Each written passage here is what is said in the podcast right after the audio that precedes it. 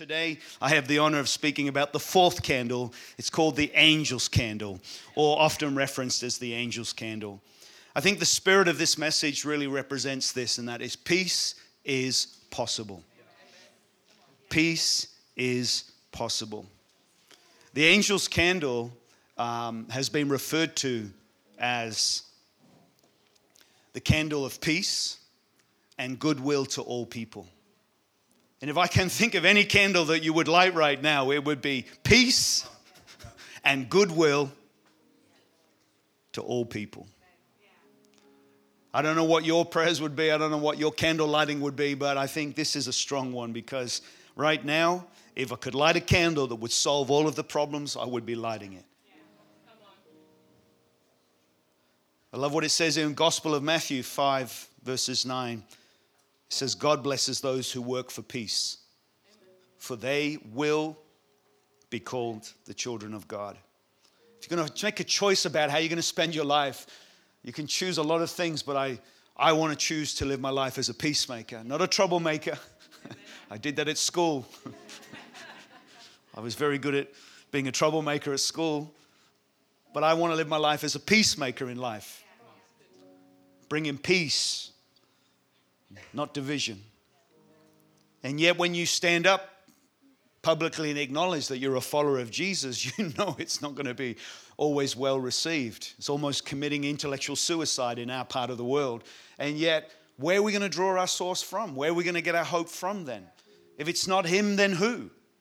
And today we're deeply vexed by what we see in politics, what we see with fragile instability in our economies. And this is often what people build their lives on. This is what people often look to. And I think it makes sense that we can take a moment, a time to really reconsider and ask ourselves the really deep questions that we need to keep asking ourselves as we move into the future. But I really love that he said, God blesses those who are working for peace. We find ourselves in a profound moment in our human story. Our world has hosted an increased population that is now over 8 billion people. We crossed over that threshold last year, 2022. So the planet has hosted over a billion human beings at one time. Is the earth struggling? Is the earth coping? It's a very interesting question. Almost 60% of this population are now living in urban centers around the world. So obviously, the pressure is increasing on our urban centers. And I could go on and on and on about many things relating to that reality. But that is our reality, and it's also the opportunities for to find solutions, to innovate, and to create. But to make things better for people, not worse. Not for some, but for all, if that is ever possible. We're facing disruption, uncertainty, and adverse challenges. Many of us would know this. We're affected by our changing environments, fluctuations in the markets, interest rates, inflation, governmental policies and elections, war and hostilities, displacements, divisions, shortages in food, water, healthcare for the vulnerable. These are realities in the 21st century, and yet 2,000 years ago, Jesus said, You brought me water when I was thirsty. You brought me food when I was hungry. You brought me clothes when I was naked. You gave me shelter when I was exposed.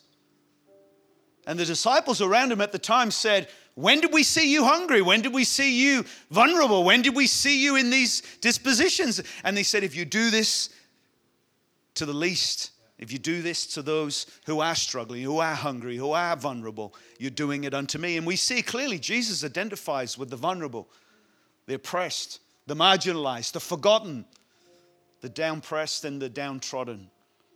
And we find ourselves in the 21st century with these realities in different directions. We are forced to find new solutions, new treaties, and to collaborate on new agreements when it comes to how we handle resources on the land, on, in the oceans, and in space. I really believe Christmas should remind us that peace is possible. Only two of the four Gospels give us details of Jesus' birth. and brief details of his early years as a child. From Matthew and Luke's gospel, we understand that Jesus was born in a time of upheaval and unrest. So even his entry point into humanity was still problematic, difficult.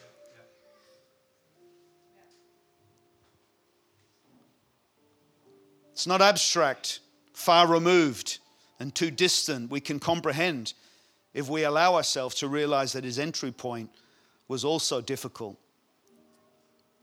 and presented many challenges. Matthew's gospel shows an angel coming to Mary and Joseph, telling them of the birth of Jesus. Mary, you will have a child, and his name will be Emmanuel. God is with us.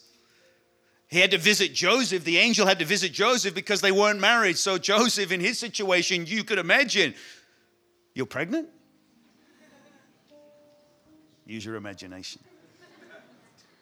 There was an angel involved in helping Mary bring one of the greatest act of love or the greatest act of rescue and restoration humanity will ever know. And yet Joseph needed reassurance that he is actually in the right place at the right time to the right person. I don't know what your story is, but an angel came in Matthew's gospel to people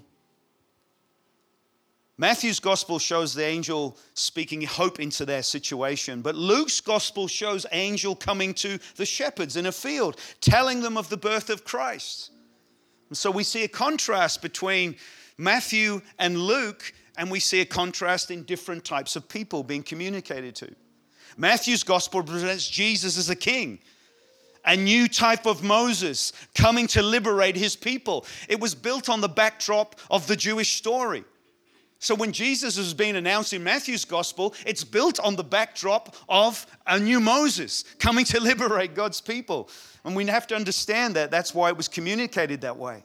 Luke represents Jesus as a new Samuel, a type of person who from childhood will live his life dedicated to God as a priest who cares for the broken and confronts the ruling class.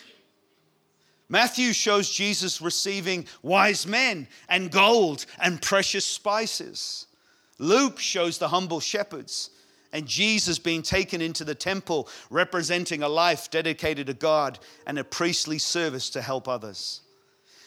Matthew and Luke cover both ends of the spectrum when it comes to the life of Christ. Deals with the knowns and the unknowns. Deals with the new Moses and Luke deals with the new Samuel, deals with the prominent and deals with the unseen, deals with the dramatic and then deals with the less dramatic. So both gospels are not opposed to each other. They actually complement, but they're dealing with both sides of the spectrum. When we read our gospels, we should be encouraged about what God is doing because he's saying through the king, and he's connecting in the realm where kings, King Herod was alive at the announcement of this, and he was threatened by the announcement of the king. I think sometimes when we're the king of our own world, we could be threatened by the announcement of a real king who's the real king of our lives. When you think you're the king, you don't want to be told about another king. And so you can see this tension still connects in the 21st century. you're the boss, you don't want to be told you have a new boss. Was? I'm the boss. I don't want anyone else to be the boss, and that's what's going on in this context. And yet in Luke's gospel, he goes for the unseen shepherds in a field, humble shepherds, spectrum of kings, spectrum of humble beginnings. You see God at work profoundly from society that is monarchy and rulers and the class and the prestige and the elites. And you see through Luke's gospel the rejected, the forgotten, the unseen, the less dramatic being included in the narrative of what Jesus coming into the earth represents, including all of those who rule and including all those who are dispossessed. See, those who rule can be threatened by the announcement of a new kingdom. But those who are vulnerable often rejoice to know that their hope can come. Because you want to say hello, freedom, bye bye, slavery. That's why the people of the Ukraine have every right to fight for their future because freedom is better than slavery. And that would be true for any people. But this is what we need to understand that there is something going on when the angel is turning up, and the angel represents the candle of peace. There's peace to this group, and there's peace to this group. But I think this promise that comes through the prophet Isaiah, hundreds and hundreds of years before Christ actually came. And if we can read it, because it's been mentioned already through the story, and that is in Isaiah, it says this For unto you or unto us a child is born, unto us a son is given, and the government shall be upon his shoulder. These will be the royal titles Wonderful Counselor, Mighty God, Everlasting Father, Prince of Peace. This expanding, peaceful government will never end, and it will rule with perfect fairness and justice from the throne of his father David. He will bring just, true justice and peace to all the nations of the world. This is going to happen because the Lord of heaven's hosts has dedicated himself to doing it. And so, if we can remind ourselves at this Christmas that peace is possible. The first thing that stands out is he's been given a royal title called Wonderful Counselor. This speaks of wisdom and perspective. Where do you go to get your wisdom and perspective? Many of us are on social media and we can Google anything today and we can Siri a lot of things. And we are in the realm of AI and artificial intelligence at a level that we never thought about. But what we need to understand is where you're going to go for your wisdom, where you're going to go for your perspective. We can all see natural things, but can you see what God sees? Can, he, can you see what He sees for your life and your future? Can, he, can you see what He sees for the generations that are going to come out of your life? If you just see the moment, if you just see the now, it can paralyze you. It can limit you. It can, de- it can destabilize you. And you say, well, why bother? Why should I try? In, in other words, you can give up so quickly when all you see is all you see. Give us the eyes to see what you see, God. Can we see the potential in humanity? Can we see the potential in the generations? Can we see the potential in cities and urban centers that are densely populated? Yes, we see the problems, but can we see the solutions? So I think we are in need of a wonderful counselor, and he's been given to us. And I believe peace will prevail when we take the counsel of a wonderful counselor. The second thing that stands out is mighty God speaks of strength and ability. Where do you go to get your strength? Where do you go to get your ability? We can get educational ability. We can get uh, achievement through our ec- ec- educational platforms and challenges. Our universities can empower us to a certain level. But at the end of the day, where's your strength going to come from when you're facing challenges? I don't find that I go to my, my educational background when I'm facing challenges with my family. They may help in some degrees, but I find when I'm under pressure, I've got to pull strength from my defaults that are already in me. We usually go back before we go forward when we face pressure. My question today is if peace is possible, would we consider the strength and the ability that God brings into our lives? Your strength might be amazing, but it will run out even weary. Young people can grow weary and slow down and become paralyzed through anxiety. You get anxiety when you can't see the future. You live under a cloud and you were never meant to live under the cloud. The sun always shines above the clouds. But what we got to remember is it speaks of a mighty God where He can be the source of our strength and He can be the source of our ability. Amen. Well, I'm a shy person. Let God show you what He can do with a shy person. Well, I'm an introvert. You let me show you what God can do with an introverted person. Don't be so quick to label yourself. Just begin to realize the profound uniqueness of who you are. No one's a mistake, everyone's profound. There is no one like you, no copies or clones. Only God can do that. Everyone wants to squeeze you into their mold, their interpretation, their definition. But let God's truth prevail in your life because that's where the freedom comes from. The third thing that stands out is everlasting Father. Speaks of relationship in eternity. What relationship do you have that can lead you to eternity? There will be a day where we will cross over from this life to the next. There is something called eternity where we will live forever, and it's a profound thing to contemplate, and it's a profound thing to get a hold of and behold. everlasting Father. Maybe your father wasn't the best. My father has passed away naturally, biologically. Many people don't know their biological father, and yet we have access to a heavenly, everlasting Father.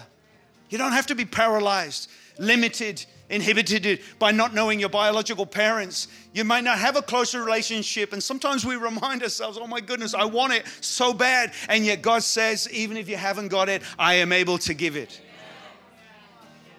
But where do you go to when it comes to your relationships that lead you to eternity? And the last point here that comes out of this text is He's the Prince of Peace. Speaks of restoration and wholeness. Where do you go to find peace that can bring you restoration and wholeness? I know people fly to lots of places around the world to get their restoration, to get their sense of sanity and peace. But at the end of the day, I don't think it's geography we're talking about here. Because if it was, it would have said geography. I think it's talking about the Prince of Peace, it's talking about a person. Maybe your restoration, maybe your healing, maybe your wholeness is actually tied to a person, not a place. You can spend a lot of money to go a lot of beautiful places around the world. I've had the privilege of going to some stunning, beautiful paradises around the world. Went with my wife to Fiji many years ago, and I felt like I'd died and got to heaven. Still have my wife next to me, it's amazing.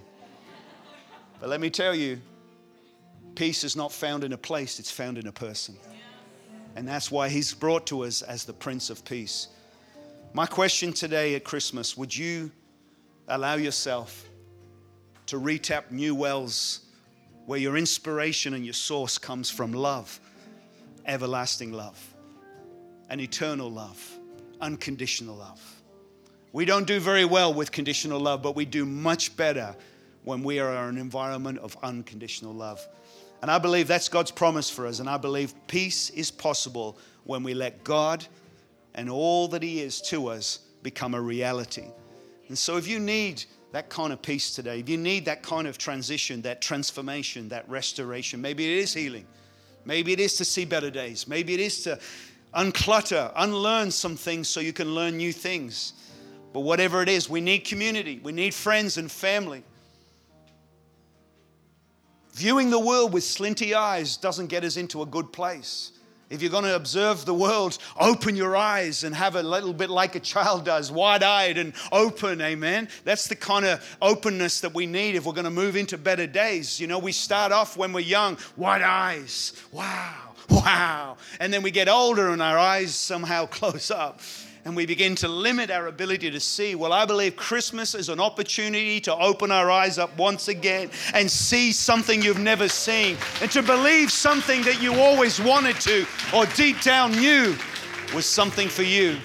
But you don't have to be on your own anymore and you don't have to struggle and strive. His strength can come when you feel weak, and His hope can sustain and be like an anchor to your soul in difficult times. But if we're going to be peacemakers, peacemakers in land, we're going to need to know the peacemaker first. It's hard to be a peacemaker when you don't have peace. But get peace from Him and then begin to live that peace into every area of society. Be a peacemaker in your community, a peacemaker in your family, a peacemaker in the schools, a peacemaker in the marketplace, a peacemaker in politics. If that is ever possible, then you've got to realize we need peacemakers everywhere. And that's what God came to do. He came as the Prince of Peace to empower us to be peacemakers in the land. And so let Christmas be about being a peacemaker. Not a troubled soul, but a healed soul, a transformed soul someone that knows how to bring peace in every area of our world.